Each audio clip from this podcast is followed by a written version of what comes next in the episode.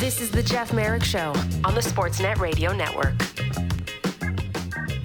All right, welcome back to the program. We are uh, standing by for Columbus Blue Jackets General Manager Jarmo Kekalainen. As, uh, as soon as we make contact, we will bring him aboard to talk about a number of different things with Columbus. And, you know, Columbus is, uh, put it this way Columbus has no plans to go through what they went through last season. Now, some of it was poor performance, certainly others.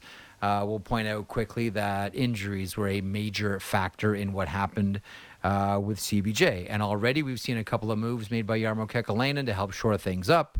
Uh, most notably, defenseman Ivan Provorov comes in uh, in a very high profile three way trade uh, with the Philadelphia Flyers and Los Angeles Kings, and Damon Severson. And the sign and trade uh, comes in from the New Jersey Devils. Uh, so, still um, very much looking to round out a roster in a division that, outside of a couple of teams here, really kind of looks up for grabs. Like when you look around the NHL landscape, and this is what maybe you might, you know, this kind of makes Vancouver an interesting team if they're going to take a swing at it next season. Um, the Pacific is really good uh, because I don't think that, you know, Seattle's going to go away. Edmonton's going to be a contender. Los Angeles Kings story is well told. And oh yeah, the Stanley Cup resides in the Pacific with the Vegas Golden Knights, and maybe the wild card in all of this is going to be the Calgary Flames. So the Metropolitan, outside of a couple of teams, kind of looks like jump ball right here. So this all sort of lines up nice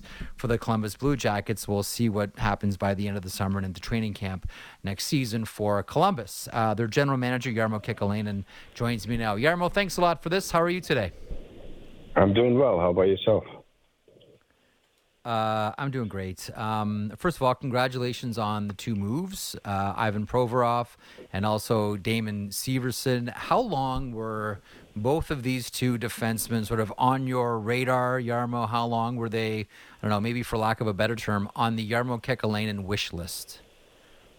Uh, quite a long time, actually. You know, we in the beginning of the year we obviously do a list of the uh, the pending UFAs, and we watched Damon Severson all year, and that was somebody that our pro scouts identified right from the start as as as a main target, and and Ivan Provorov we we watched very closely the year he got drafted because of uh, of a big need for a defenseman, yeah. and we felt yeah. there were some great defensemen at that draft available, and and we ended with uh, Zach Werenski, but uh, followed Provorov's career very closely because he was drafted. Uh, next to uh, Zach, and and um, you know when an opportunity um, rose to to get him, um, we jumped on it. And same thing with uh, with Severson, we we wanted to be aggressive in, in addressing the uh, the needs on our blue line, and got two uh, two solid top four defensemen in, in our mind that that can help us a lot. And we changed the uh, the look on our defense.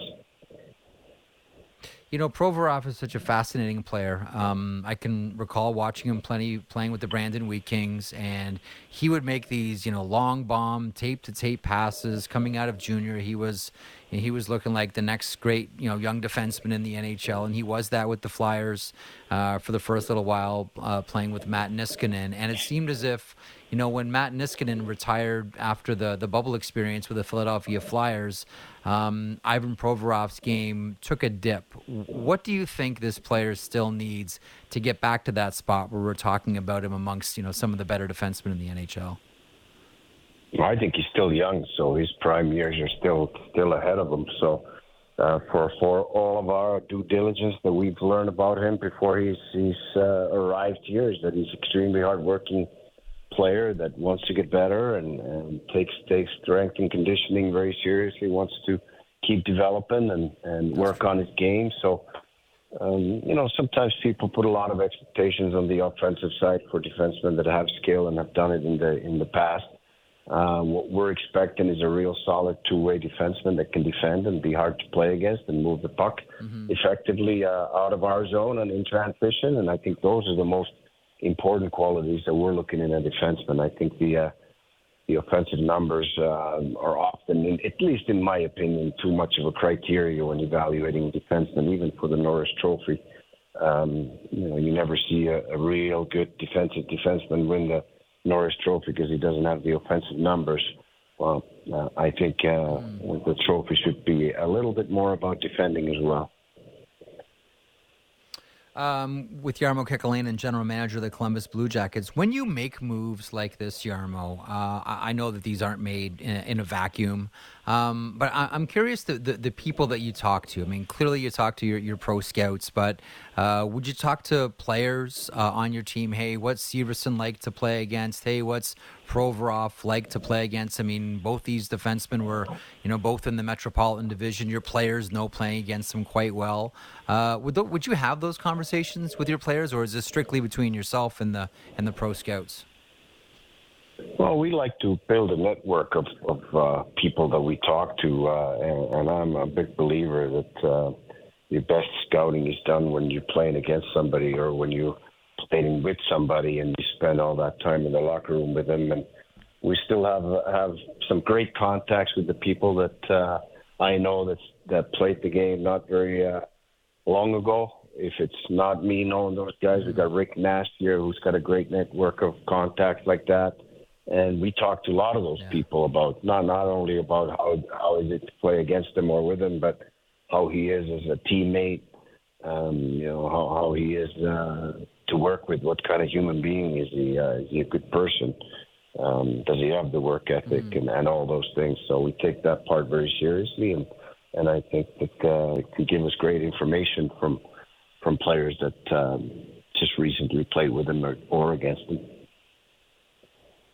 Now, um, w- watching your moves early uh, in this offseason with the Blue Line specifically, it's pretty obvious that uh, the Columbus Blue Jackets have about zero desire to go through what they went through last season. Now, I still think it's fair to say a lot of what happened last season was about injuries, was their underperformance, of course, but I think a lot of it was due uh, was due to the hospital bracelets. Um, when you look back on last season from the general manager's chair, what went wrong? Oh, well, we've talked about the injuries enough, but I, I don't think I've ever seen 560 man games lost in, in one year in, in my career. But, but um, you know, when when things start snowballing uh, the wrong way and, and um, you lose the hope of, of making the postseason, and where we're mm-hmm. at in our building process, there's no real reason to try to patch those holes uh, of injuries with players that can make, get us from third last place or second last place in the league to being the seventh, eighth, or tenth last place, and then draft tenth or twelfth instead of uh, uh, second, uh, second or third overall or first overall, which which was what we were uh, looking at at the end and where we end up and after the lottery. So it's it's hard to do. It's it's that's the hardest part of it is that you you want to go to every game and you want to win and you want to help your team win every night. And then at the end of the day, you uh, you the worst place to draft is when you're just out of the playoffs and you draft in 16th.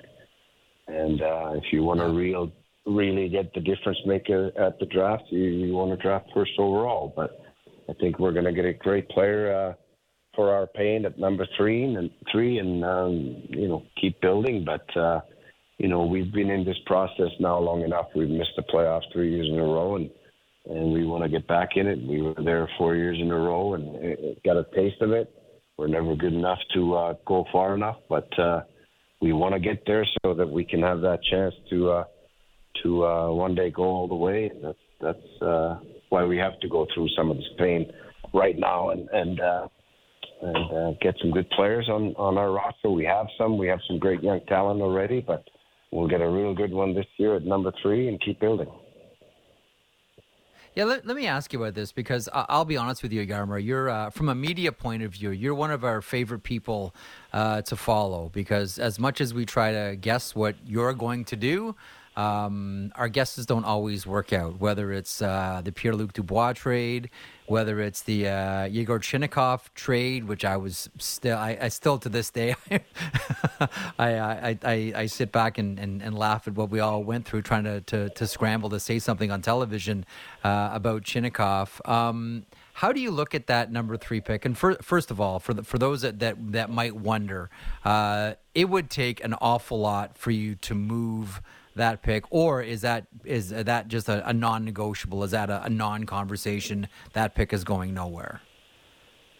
Well, I don't think any should, anything should be non-negotiable. Really, I think you should always listen to what somebody might be willing to to pay. But Um, we've gotten some proposals on that pick. None of them have been even close to what he would take, or I'm not even saying that that we would move it, but but I guess you never say never. If somebody comes up with something where we think, okay, well, you, you know, at least have to give this some thought. This would make our team a lot better now and into the future. Then you'd have to listen to it. I think that would be foolish if I didn't. But uh, we think we're going to get a difference maker at number three, and we're going to get at a player that's going to be in our system for a long time. I don't think that that pick's going to get moved, but I guess you never know. But uh, so the one thing I'd say, you know, you were talking about my my moves or my my drafts or whatever, but I'm I did that for 15 years, and, and I'm a big believer in the in letting the scouts do their work, and you know they they don't ever get enough credit for how the hours they put and the miles they put on their car and and on airplanes to to uh, put the list together and and I, I can't think of anything more foolish than me trying to get in their way to when when they watch the players, they evaluate the players and, and they know the players and I think that's when you have to trust your staff to uh, to put the guys in order and if, mm-hmm. if uh, a player that uh, is not on the experts list is, is is getting picked by us, then then so be it. We shocked the whole world in 2016 with our third overall pick, but you know it doesn't look quite as yeah. shocking these days anymore, and and that's um, that's why we got to trust our own staff and not the public opinion. Uh, I couldn't listen. I, I, well, I was just having this conversation a second ago with Elliotte about having the courage of your own convictions and not listening to the noise around and not listening to the, the, the nature of criticism. You stand on your own two feet and you you make the choices that the, that you and your team decide you should be making, regardless of how uh, of how they're received. Um, when when you talk to your when you talk to your amateur scouts and all this is culminating next week in Nashville.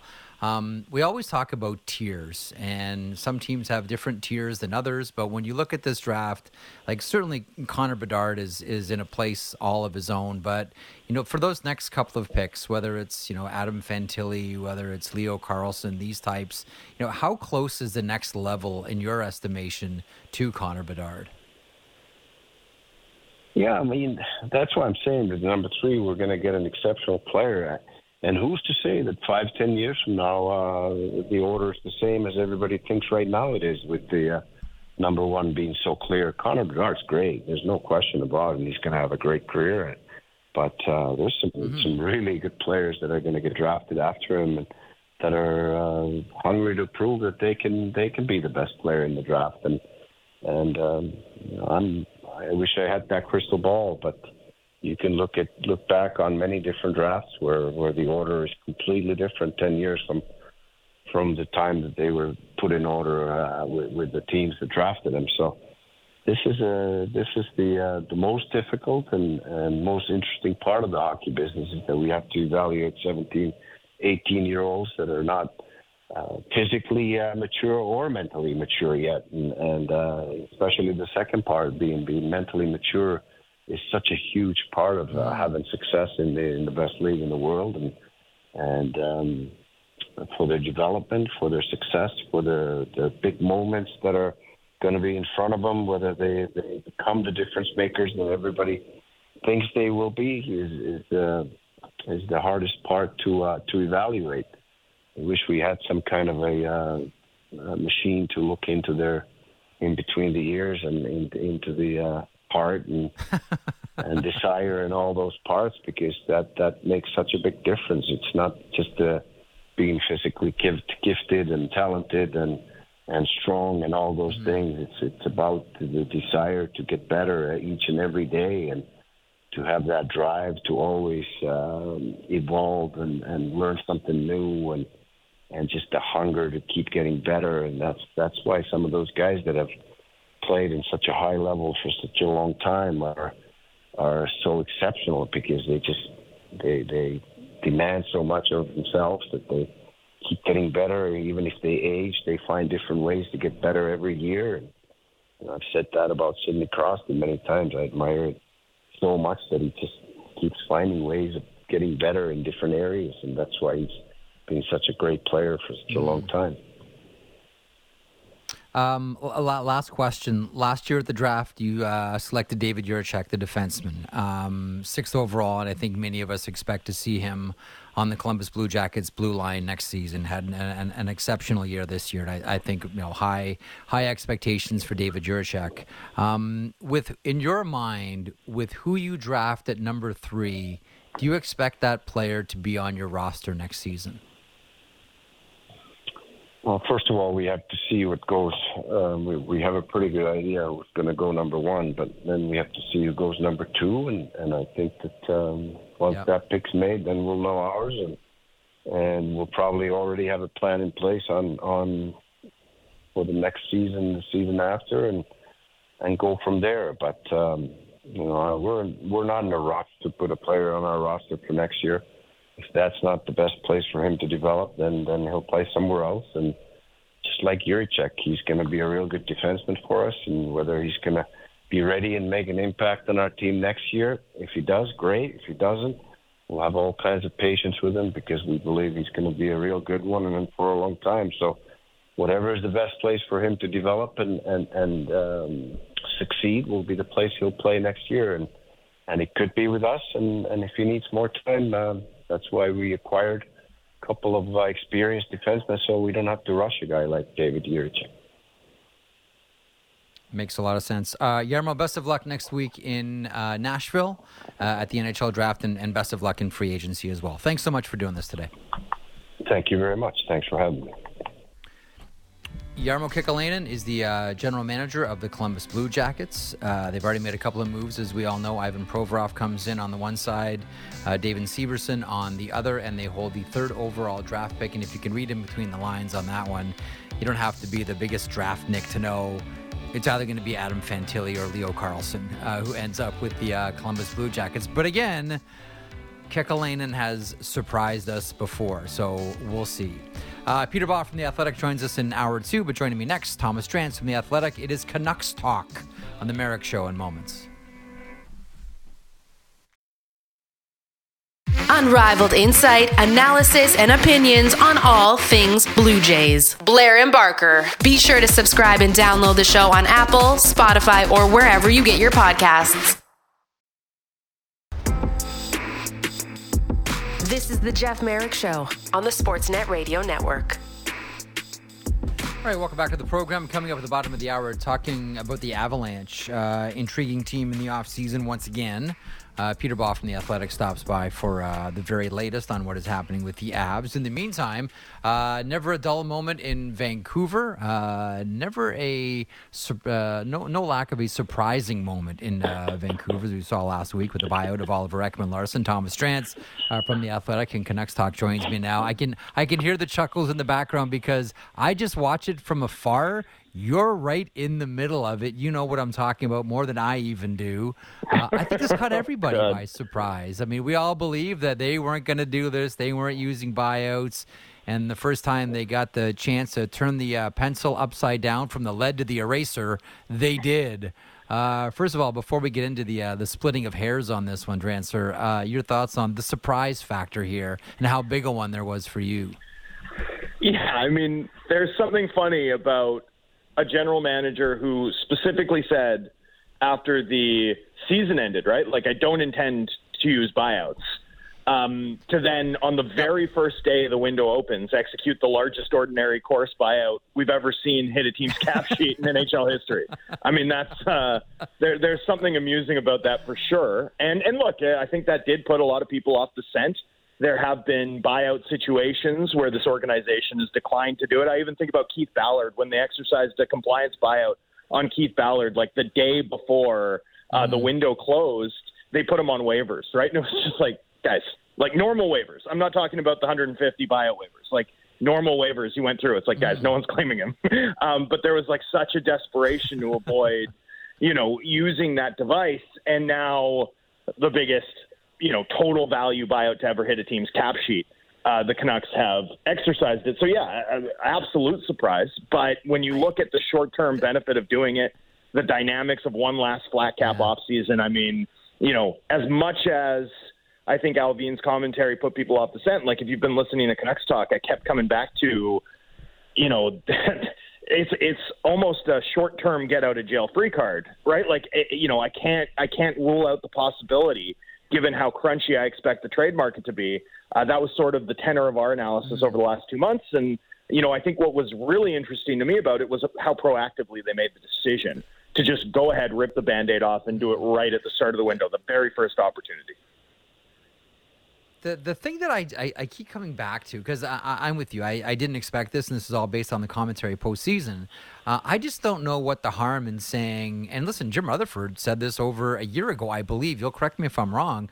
Why not just say look we have a lot of things we can we can use here in the CBA and we'll investigate all of them Mm-hmm. I, I, don't know what, and, and, instead of, you know, and, and, you know, like, why not go that route? Why try to narrow yourself in? Then if you change your mind or just like wanted to deceive everybody, you end up in this situation here. Yeah, sometimes you have to spend to make your problems go away. And, you know, I think if you're looking at any device within the CBA and being like, we have an ideological issue with that one, um, you're tying one you're tying one hand behind your back. You know, this is an efficiency contest league. You have to be able to fire all weapons if you're going to keep up, and especially if you're going to try and burn the candle at both ends, right? Which is get better, get yeah. cheaper, uh, right, and do it without tanking. Um, you know, I, I don't think you can close any doors. You have to be willing to explore everything, and, and ultimately, I think that's where most analysis of this buyout sort of has settled in. It's like obviously it's suboptimal, but but it was probably a necessary move yeah. that the club had to make. You know, I, I guess what does make it a little bit easier is we know how much the salary cap is going to go up after this off season and that makes that cap hit seem I don't want to say inconsequential because listen, this is a, a nickels and dimes league, and you gotta you know find every quarter over on, under every cushion and take every single one of your empties back to to make it work around the end of the season. um, I guess what makes this one a little bit more palatable, Drancer, is that the salary cap. I'm trying to find a way to, to give them a soft landing here. Uh, yeah, there's a there's a salary cap bump coming, which will make it look a little bit lighter than it is, if you catch my drift. See, See, for me though, Jeff, that's just optics, and and this has been brought up by Canucks management a couple of times. Jim Rutherford brought it up in the context of the JT Miller extension and defending the JT Miller extension when he gave that yep. fabulous uh, availability after the Pearson injury, uh, and then of course Allvin specifically referenced it in the heavily detailed release that the Canucks put out uh, announcing this move over the weekend. And I really think they should stop saying it. Like, I, I think they should stop saying that publicly because I think it betrays a fundamental misunderstanding of, of what the cap is, how it works, and what it means for teams in the league. You know, the cap going up might give you more space around the buyout, but the problem is, is it floats all boats, right? It also gives everyone else more space. Yep.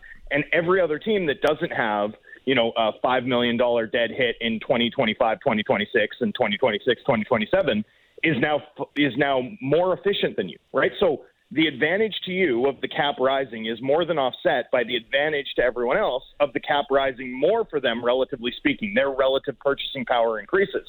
Like cap space isn't, and, and this is like a classic hockey thing, right? Like it's not a game of hard numbers. It doesn't matter if you score six goals if you allow seven, right? Like it's a game of ratios. It's a game of efficiency. Yeah. It's a game of having more than the other guy. More. It's a game of more. And if other teams have more relative cap space to you and the cap goes up, that neuters the advantage to you of the cap going up around your inefficient moves, your dead money. So I, I really think it. that's one of those that, lines that should be retired. That that is, that really nails it because the, the thing that I was thinking about now over, over the weekend with uh, with with this move specifically is all of a sudden not that you have to do everything perfectly, but you have to be mm. a lot mm. closer to perfect than you were before the Oliver Ekman-Larsson buyout. I know right. every team is going to have a bad contract or two. That's baked into the pie. There's no need to be embarrassed about it. It happens. Some you cause your own. Uh, you hope that they're contained fires. Others are wildfires that you inherit. I know it's a bad analogy to use in this country, but and I apologize for it. But all of a sudden, the margin of error that you have to work with just got smaller. And again, yep. for optics, I don't know that reminding people of that is necessarily the, uh, the, the the best idea. Well, let, let, me ask let me ask you this one, and it's I'll, I'll, I'll couch it a very specific way. Um, when we worked with Brian Burke, he used to always talk about before you show the horse, you have to shovel out the barn. When you look mm. at the Vancouver Canucks and and where they're at and where they're heading. And like we already know about the elite level pieces they have: uh, Elias Pettersson, Quinn Hughes, Thatcher Demko, three premium players at three premium positions. Okay, what do you put around them is the question. Uh, how close do you think they are to finally saying, "Let's bring the horse out of the barn so we can show it"? Yeah. Okay. So I, have got a lot of thoughts on this, and I'm going to give you a quick answer to your question, and then I'm going to I'm going to hijack this interview really quickly. The first question that I want to, or the first sort of answer that I want to that I want to give you though is this could go one of two ways. Like for me, this move is consistent with both a short-term strategy to just get in and anything can happen, but also with a long-term strategy. Like if you look at this from the perspective of, you know, we're kind of stuck, we've got a mess right? We need to clear a bunch of long term liabilities here. We need to be really careful about how we manage our medium term inefficiencies, your, your Garlands, your Boesers, your Myers category guys.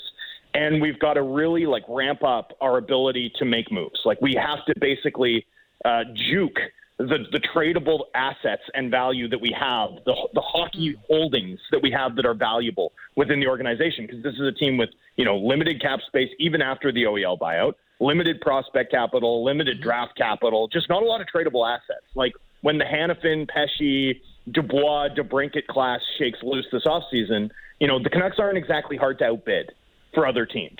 Um, that's a problem, right? Like that's right. a huge problem. There's a lack of malleability, flexibility, optionality on this roster.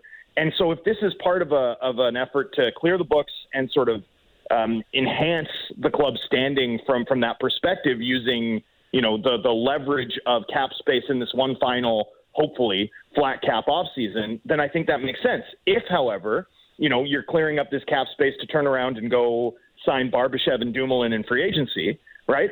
Then it's just like a seventh straight hand in which the Canucks are going all in again with a 10-7 off suit.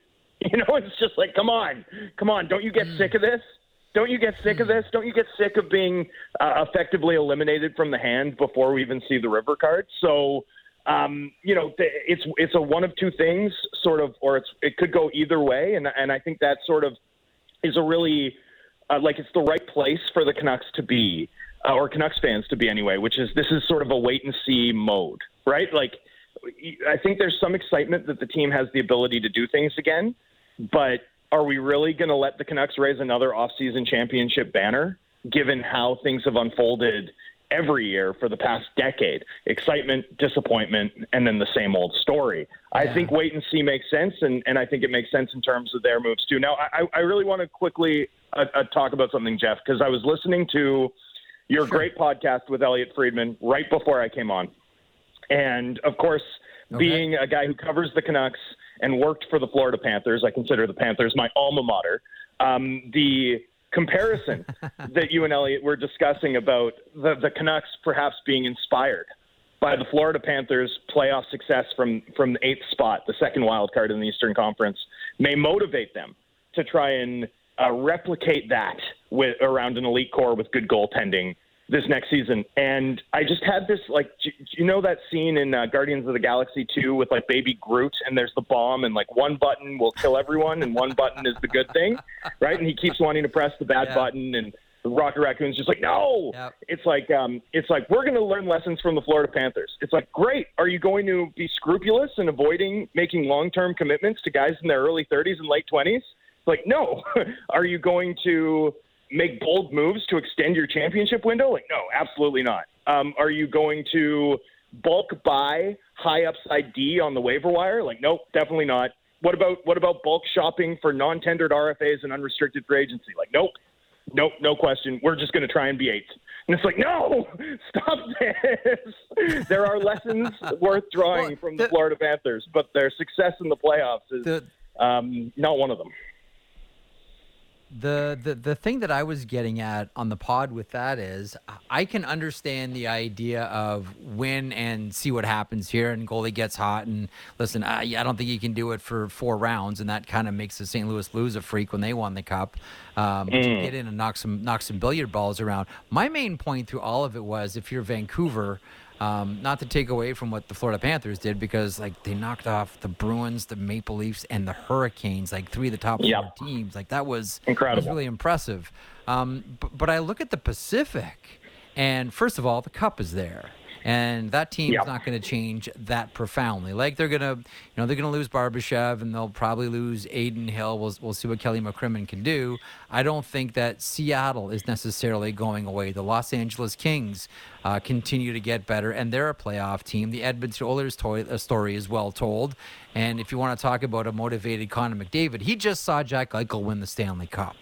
And the Calgary yep. Flames may be the wild card in all of it if you're going to fly on the philosophy of let's just squeak in and see what we can do and hope that you know it's it's Thatcher Demko time in the bubble again, you're not in the right division right now. Maybe to no. do that. You know, well, it also. Yeah. Pacific, we, like, for, for, for the longest time, we looked at the Central and said, man, it's a murderer's row. All of a sudden, now we're looking at the Pacific and we're saying, Vegas could repeat. I could also see the Oilers winning the Stanley Cup.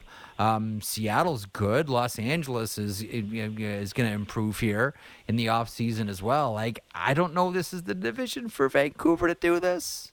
Transfer. Well, and, and and Calgary. I mean, everything went wrong for them last season. They still finished ten points clear of the Canucks, right? I mean, it's not like small gaps yeah. that you're trying to patch over here with yeah. 10 million in cap space.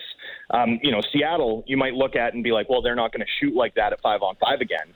But for one thing, that they might. I mean, they have incredible one-shot finishers on every line, but also they have 20 million in cap yeah. space, right? Like that team's way better positioned to improve rapidly uh, than Vancouver, and, and there's also that 17-point gap to to consider. So no, look, I think it's a it's a heavy lift. It almost reminds me a little bit of like the Marc Bergevin Habs, where like you have a team that's built for the playoffs, right? So they can be a tough out when they get there, but they don't always get there, right? Um, that that's that's not the team I think you want to build these days. Where as we see, there's so much randomness in the playoffs that you know you need to give yourself as many kicks at the can as possible. Like you, you bring up the Blues as, as a freak team, and and I think you're right, but also you know, go back five years prior to 2019, top five team in the NHL by point percentage, right? I mean, same with the Panthers, right? Panthers last three years, top top three team in the NHL by point percentage. I mean, you're more likely to have the miracle run. Like some, a lot of this anything can happen stuff. I do think is more about how an elite team can underperform for an extended stretch in the regular season than it is about teams out of nowhere going on going Cinderella on the Stanley Cup playoffs. That's an excellent point. So he, here's here's one. Let me swing back to Vancouver here. So I mm-hmm. asked uh, Elliotte this in the first hour. We'll, we'll see what uh, where I, where I, where I get to with uh, with you on this one to answer. So Jim Rutherford takes over the Vancouver Canucks, and the first thing we heard about is cap flexibility. We need some water in the pool so I can swim. Okay, that didn't right. happen the first season. Uh, now here we are in the second season, and they've used the buyout on Oliver Ekman-Larsson. There's a little bit of room to maneuver here. The turtleneck's not quite as tight. It's still a turtleneck here, but at least I can feel like I'm not being strangled. Um, Who, bre- who breathes a sigh of relief on the Vancouver Canucks roster? Like I've wondered, I think mm. we've all mm. wondered about Boeser. I think we've all wondered about Tyler Myers. I think we look at Anthony Beauvillier as well and wonder there.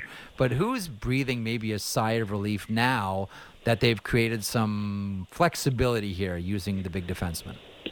Yeah, you know, and I wonder if Beauvillier might be the right answer simply because, you know, at the end of the day, if you were going to get into June 30th and have very few options, like who was your most tradable chip? right? Beauvillier only has one year left on his deal, has that record of playoff success, right? Has the speed profile where a contending team might really like him in, in a third line role, even, right? So, uh, sort of has that not just a top six guy flexibility in his game. So I, I sort of think he might have been your your like we don't want to do it, but that's the break glass in case of emergency guy. And and I feel like that's the option yeah. that's probably most off the table. Um, you know, in terms of in terms of like Garland and Boeser, I mean, you could still see them being part of a hockey trade type move where the Canucks are able to find like an inefficient defenseman or center who they think better fits what they want to do.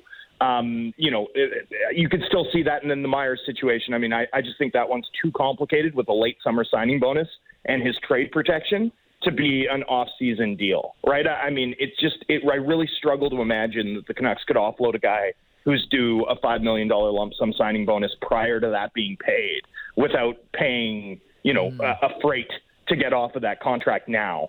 Uh, that just feels like more of a deadline one to me. So, you know, I think the right answer is probably Beauvillier, but I'd expect the Canucks to still be looking to add, um, you know, a- add some additional cap flexibility if possible, or to use one of their inefficient deals while bringing in another salary. I, I don't think those options are off the table, particularly when you think about what this team wants to do, right? I, I mean, we know they want a third line center. Mm-hmm. And here's the other thing that, you know, I wouldn't underrate, right? Like, Rick Tocchet likes big defensemen. Vegas just won with big defensemen big defensemen are going to be it's in demand in a major way this summer. Yeah, yeah there's going to be a run. And totally true. Totally and true. I, you know, I, I'd be stunned if he looks like there's four Canucks players on one-way deals. Filip Hronek's under six foot. Jack Rathbone's under six foot. Um, Quinn Hughes is obviously under six foot, and then you've got Tyler Myers, the outlier, six foot eight. Um, but you know, for the most part, I would think that a couple of defensemen with some beef uh, the ability to to play with some snarl and a third line center. I mean, that's a that's a pretty long shopping list for only 10 million in cap space. And hey, let me give you one more about the Florida model. You need your goalie to play okay. 50 games. You know, like what, what, what one thing about yes. Bobrovsky losing his job to Alex Lyon is he only played 50 games in the regular season. So when he got hot, right, he was playing, you know, game 55, game 58, game 62, and like by the time you get to the finals and it's game 70, well, he looks like a goalie who's played a full season again. And and I do think you know we saw like that's sort of I think one of the undertold trends that we saw in the playoffs was you know Adin Hill played what 30 games in the regular season. He was at his best when the chips were down. Um, the the workhorse guys, Sorokin out in the first round, Hellebuyck outdueled by his own you know his own former backup in Brossoit. Ilya Samsonov outplays Andrei Vasilevskiy. Sure, yeah, that makes sense, right? Jake Oettinger is like the only workhorse who won around. And and by the time he got to the conference semifinal, he's getting outplayed by a but guy who's that, played 30, 40 games less than him. I, I was going to say, but if we pause on Oettinger for one second, that to me is the ultimate cautionary tale because of how many games mm. he played and how he, he, he fell off uh, completely fell off the cliff. And we're saying, like, that's not the Jake Oettinger. Well, certainly remember against the Calgary Flames last year, to say nothing of the Jake Oettinger we saw during the season, which I'll tell yeah. you what, you know what makes it, I know we're going off the Vancouver page here, but you know what makes that even more bizarre for me?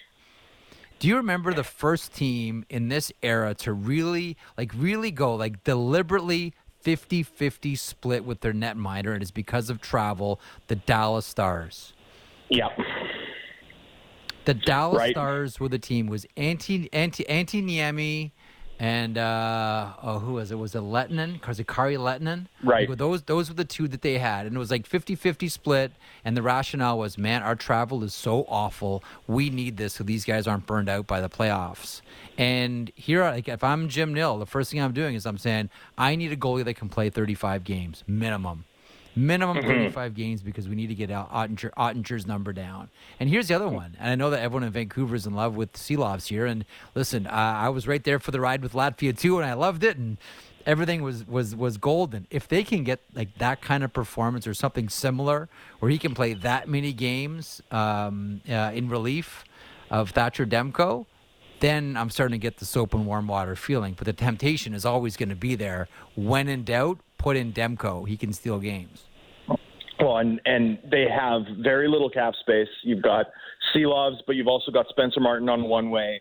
I mean, to me, even though they brought in a top European free agent, this um, Nikita Tolopilo, who was the best goalie in the Allsvenskan um, this past season, you know, I sort of look at that and think, man, if you can add one of those one million, one point five million dollar backup guys, um, you know, that that to me makes a ton of sense in terms of raising this team's floor, right? What's the downside risk for the Canucks this season? Like leaning on a 22 year old with three NHL games played, and Spencer Martin, who lost the backup job to Colin Delia this past season, to give you 20 to 30 games of relief performance, uh, good enough to float your boat to the to no less than fourth spot in the Pacific Division. That to me seems like you know if if you're looking at this season maybe landing in the in the thin area of the bell curve on the on the far left side. That to me is like the big shining indicator light, the the risk that this team is going to take on. So you know I, I think there's a lot to accomplish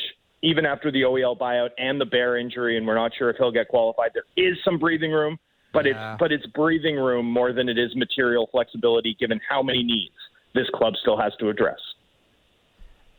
Uh, I want to swing back to JT Miller. I know it's coming up. I want to swing back to JT Miller for one second, but I want to pause on your alma mater, as you mentioned, um, the Florida Panthers. If they would have done this, if the Florida Panthers would have won, uh, I know you're some years removed from the Florida Panthers and working there, but who would be the people in the Panthers organization that you would have been the happiest for? Oh man, it's it's a long list. Uh, obviously, Roberto comes to mind right off the bat. Um, yep. You know, I, I, would have been extremely happy for Vinny, um, Vinny Viola, the owner of the team. I, I would have been extremely happy, obviously, for my like former staff, uh, their great PR head Adeline Biedenbach, who who was my number two when I was there. Yep. I would have been stoked for them. Uh, and then, and then, obviously, like Barkov and Ekblad, um, that would have meant a lot to me to see those guys raise the cup. But you know, I, I think that's sort of the short list. Uh, with with Lou, given that he's never won the cup before, uh, given the excitement on his yeah. face throughout the playoff run, and, and after all those overtime goals, um, you know, he, he would probably top the list given all of that context. Those were always number one cutaways on Hockey Night in Canada. Florida wins. no, they're so good. Luongo. Florida wins. Big goal, cutaway to Luongo. Cutaway. To... Okay, real quick, last last one for you here. I'm, I'm taking too much of your time. What right now? Because there is always a JT Miller question. What is the story around JT Miller in Vancouver today, Monday, June 19th? Yeah. Well, so it, it you know, I, I mean, look, I think the fact is is that that deadline, right? His contract kicks in. His contract extension signed in September kicks in on uh, July one. So June 30th at 12 yep. o'clock, JT Miller has a full NMC. Uh, we've seen a lot of moves happen ahead of those sorts of deadlines for teams, right? Because of how dramatically it shifts the dynamic of that player's value. And yet, for for all that uh, JT Miller is an, an extraordinary player, you know, I don't know that he'd have commensurate trade value with his on ice value for the Canucks, given that he's got an $8.5 million signing bonus this summer. And that commitment is big one is a big one. So, you know, if this team's trying to mimic Florida, I mean, what what's JT Miller's role in that? Is he your is he your Matthew Tkachuk? Like is he is he expendable if you're trying to go on a miracle playoff run next year? I, I would argue no. However, if they're taking a long view here in the wake of the Oliver Ekman Larsson buyout, you know, we, we modeled like what would a perfect Canucks offseason look like uh, the day of the Ekman Larsson buyout in the morning. And number one on our list was an Ekman Larsson buyout, and number two was trade JT Miller. Like if you can get off those two, you know, long, expensive commitments, I think that opens up a ton of optionality for this team to try and peak mm. in a year or two when you know, in my view anyway, their their sort of competitive window is more credibly open. And yet, if this organization is once again intent on going all in on that two uh, that seven ten off suit, uh, I can't see them parting with sort of the st- straw that stirs the drink for them on the power play. A guy they view as their second line center, and a guy who has that sort of attitude that you know Rick Tocchet was enamored with based on his 25 games in this city. Don't disagree at all. Uh, Drancer, you're always the best. Thanks as always, pal. Thanks for the uh, the insight and the uh, the kind thoughts about uh, your former colleagues in Florida. Thanks as uh, thanks as always. We will we will chat again soon, my friend. We'll chat again soon. thanks for having me, Jeff. Be well. Bye. There he is, the great Thomas Drance from the Athletic and Canucks Talk as well. Um, never a dull moment with the Vancouver Canucks organization. More decisions on the horizon. We talked about with Elliotte, We talked about with Drancer, uh, and I'm sure you've speculated about as well. Like it's not, it, it's an interesting situation because there are. Like, to me, Vancouver is one of the most fascinating teams in the league because of the presence of Elias Pettersson, Quinn Hughes, and Thatcher Demko. It's not as if there's one position where you say, yeah, but they don't have a star there, or yeah, but they don't have anyone elite there, or yeah, they don't really have a difference maker there.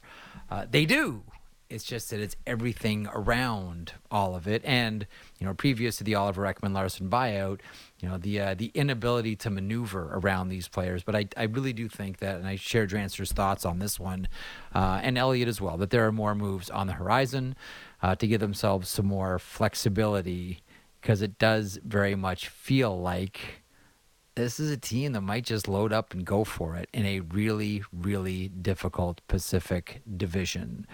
Um, coming up, Peter Baugh is going to be dropping by in a couple of moments. Uh, we're going to stick in the West and we'll focus on the Colorado Avalanche. Now, Colorado about out against the Seattle Kraken. Uh, this was a team that fought their own injury issues all season long. Uh, most notably, Gabriel Landeskog missing the entire season and is gonna miss again.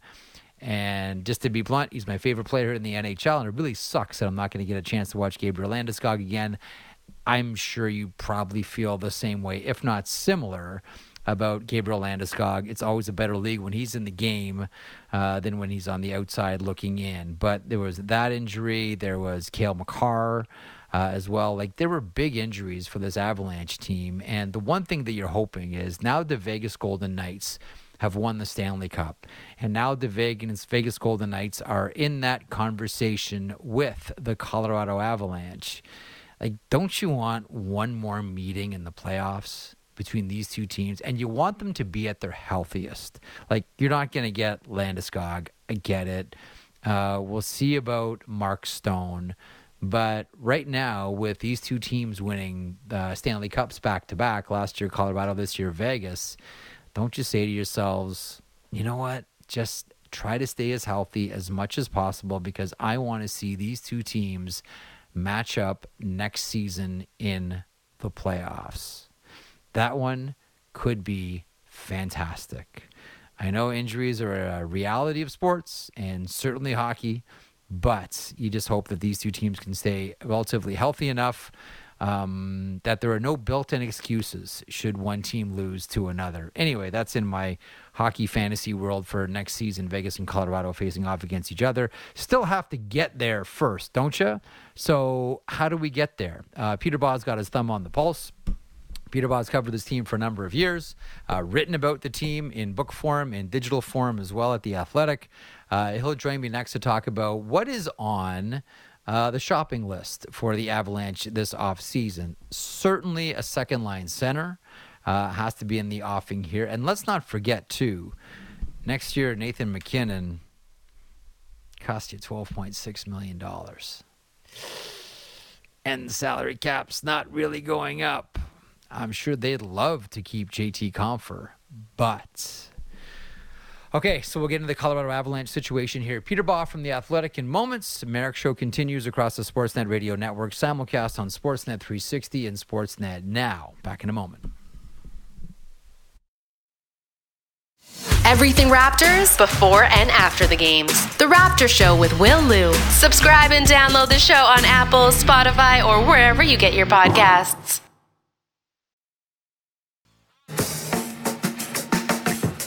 This is the Jeff Marek Show on the Sportsnet Radio Network. Welcome back to the broadcast. If you heard me before the break, you heard me uh, opining for my uh, one of my hockey dreams for next year's season, and that is a playoff matchup between the defending Stanley Cup champion Vegas Golden Knights and the former Stanley Cup champion Colorado Avalanche. Here for a comment on that, other Avalanche issues, uh, is someone who covers the team on a regular basis for The Athletic. He is also the author of Force of Nature How the Colorado Avalanche Built um, a Stanley Cup winner. He is Peter Baugh from The Athletic, and he joins me now. Peter, how are you today? I'm well, Jeff. How are you doing? Good. Are you willing to indulge my uh, my hockey wish of seeing Vegas face off against Colorado uh, next season? Like, there's always a team that you want to beat along the way. You know, I've talked about the Washington Capitals when they won their Stanley Cup.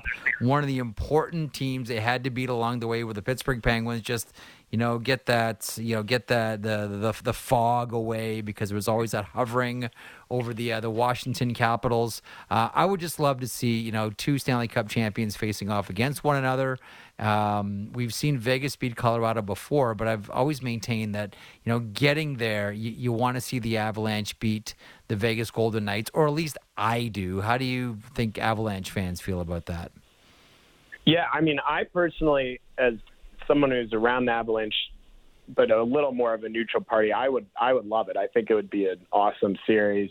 I think we've kind of been in some ways robbed of it the past two years. Vegas was was really really hurt in 2022, and then Colorado was really really hurt this past postseason, um, and so the stars just haven't aligned. But I thought that the series. Um, the series a couple of years ago that the, that Vegas beat Colorado in, I think, kind of shook Colorado in some ways and and kind of helped propel them forward into the team that they eventually became the next year.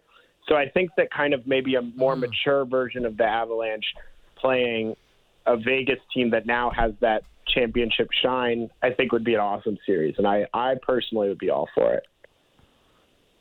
What what did you make of? Again, if you could sort of compare and contrast it to what we saw from Colorado, what did you make of Vegas's run? Because listen, I'll be honest with you. After that, after we saw that first game against the Florida Panthers, where you know Vegas just dragged the Panthers into deep water quickly, like really, really quickly. What did you make of it? Yeah, I mean, I think it's you can definitely see some similarities. Number one being and I think this is the case with a lot of Cup winners, is you have to get a little lucky with health. And Vegas was was healthy this year. Yeah. Um, in the playoffs, Mark Stone was back, um, and he was he was his normal self, kind of like Landeskog was back last year for the Avs in 2022 when they um, when the playoffs came around, and he was back to his normal self and kind of dragged them into the fight in a lot of ways. And I think what's interesting, what interests me, is kind of the trend of maybe what we're seeing with goaltenders the, over the last couple of years of Colorado. Darcy Kuemper is obviously a, a good good goalie, but he's not necessarily considered one of the elite goalies in the league. Adin Hill certainly is not. Laurent Brossoit is not. But I, I think what we're seeing is sometimes these teams, if you can get a goalie who's good enough at a reasonable price, you can build a really good team in front of them, and that's what Vegas did um, with all the pieces that they had in front of in front of either Hill or Brossoit, and that's what Colorado did a couple of years ago. You look at both of those D corps were really deep. They kind of had all the things that you that you check off on the boxes of of what you need for a potential cup winner. And they had, I mean, Jack Eichel played like a, a number one center, and he, I, I feel yeah. like during this past season was was really good at points, but maybe a little inconsistent. And he, but then he found his incons- he found his consistency at the most important time. That first game though against Winnipeg, he was bluntly awful. Like it's one of the worst games I ever saw Jack Eichel play. And, you know, from Jack Eichel, game one against the Winnipeg Jets in the postseason to, uh, you know, game five against the Florida Panthers, it was night and day. I mean, the transition from, and again, like you got to cut Eichel some slack here. Like that was his first Stanley Cup, uh, his first, well, his first playoff game ever uh, in, in the NHL. Can you think of an Avalanche player? Who uh, who had because listen, you you've been there for a while, who had a difficult transition into the playoffs. Not, you know, much like Eichel. Ooh, that's a good question. It's kind of it's kind was of tough one? because I don't. Yeah, I don't know if there necessarily was. At least of the the star level players, I I wasn't there when Landeskog got his feet wet, and MacKinnon, and that that team probably should have done better against Minnesota. They lost in seven games when they were the number one yeah. seed in 2013, I think it was, or 2014. Um, but I mean, you kind of go down the line. I mean, Cale Makar scored in his third ever playoff shift. MacKinnon, in terms of like points per game, is is up there with some of the best ever in terms of his playoff performance. Mm-hmm. So I don't, I actually don't none comes to mind of of needing to get their feet wet. I'm sure a lot of them did um, back when they, I guess, were first kind of making making runs in the in the playoffs, or like the 2014 playoffs against Minnesota. I'm sure there were some growing pains for some of those guys, but um, they they've kind of been at least since I've been here. The the big guys have been ready to go as soon as they've they've kind of been in that situation. Uh, let me ask you about a very small, although I looked at it one very specific way, trade that the Avalanche just made. And I, I wonder if I'm on base or off base about this one. The uh, Fredrik Olofsson deal with the Dallas Stars. I looked at that one, uh, Peter, and I said to myself, Nathan MacKinnon's contract jumps to $12.6 million next season. The Avalanche need to have as many good, like good hockey players on value contracts as possible. Am I reading that trade the right way? I think you're reading it 100% the right way. I think that Fredrik Olofsson was a guy who, who stepped in and played pretty well um, when Jamie Benn got suspended in the playoffs. Doesn't have a ton of NHL experience, yeah. but he's really cheap. I think they have him for 770k or something next year. Um, and mm.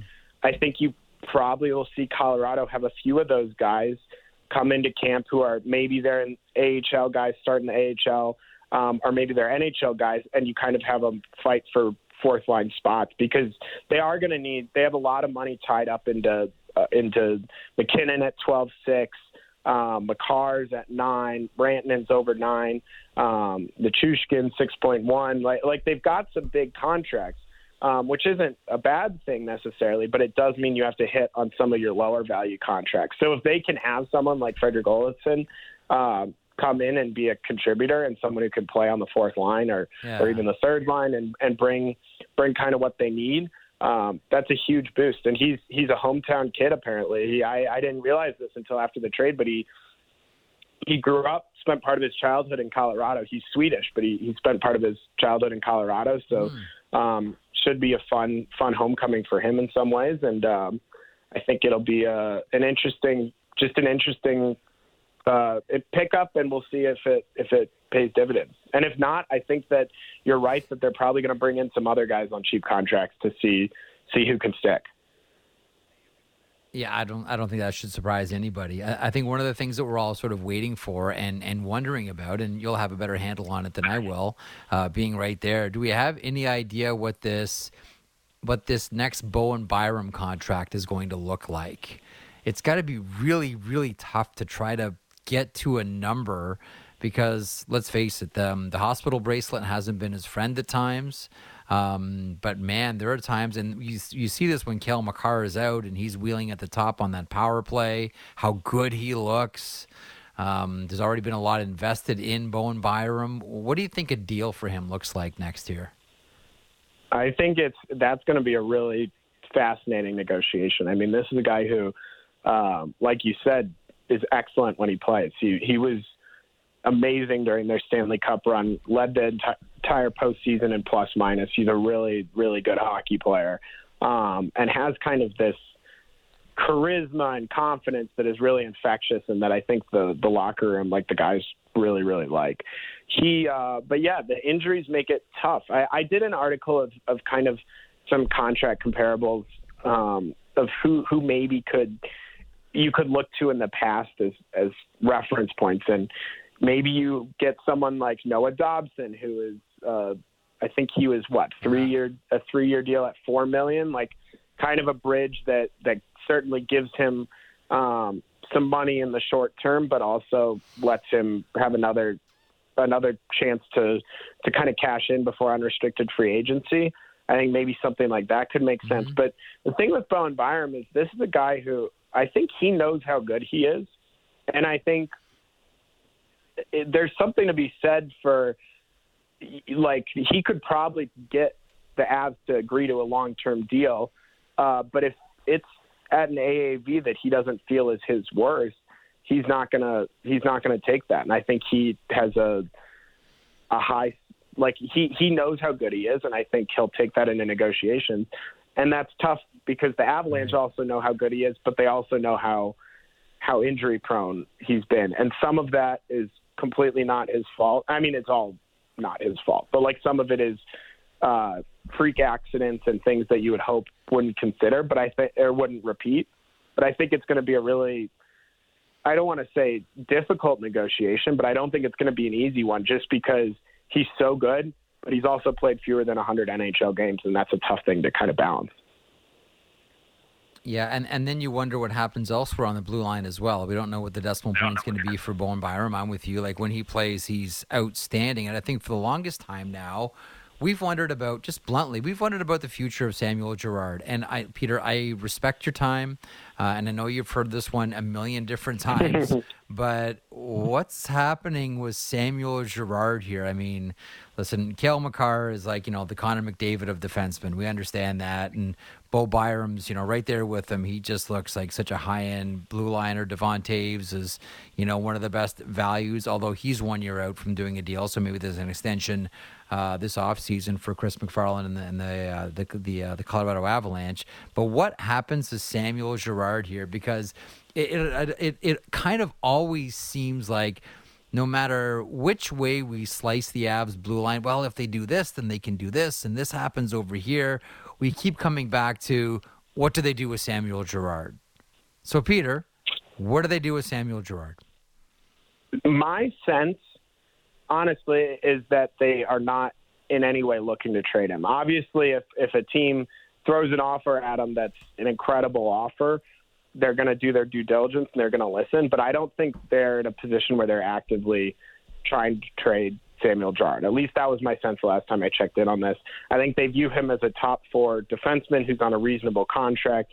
I think that uh, maybe this would be a little different if Landeskog wasn't out the whole year. But now that they know Landeskog's situation, they've got some cap flexibility to add up front, um, and they maybe don't have to to kind of reduce salary in other areas.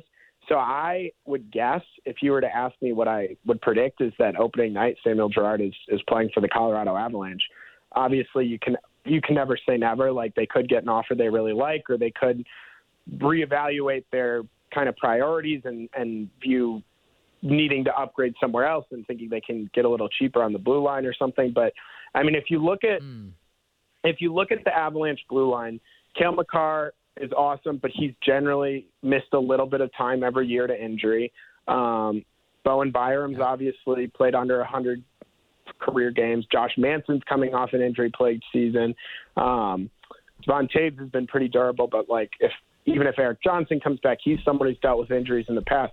Samuel Girard, say what you will about him, is availability is a big thing, and he plays a lot of games. And um, I think that ha- having You're a guy, right yeah, having a guy that you can pencil in to play 70 games every mm-hmm. year or 80 games every year, like especially if he plays the way he did at the end of last season, which was at a pretty good level, that's a hard guy to get rid of, especially when you have him on a decent salary um, and when you have some cap flexibility with Landeskog out. So I understand kind of the thought process of trading Girard. I just think that the Avs are, they really view the defense as kind of the motor of the team, and I think that they aren't going to move him unless they get an offer that they really like, and I don't think they're going to be making calls trying to throw him into deals.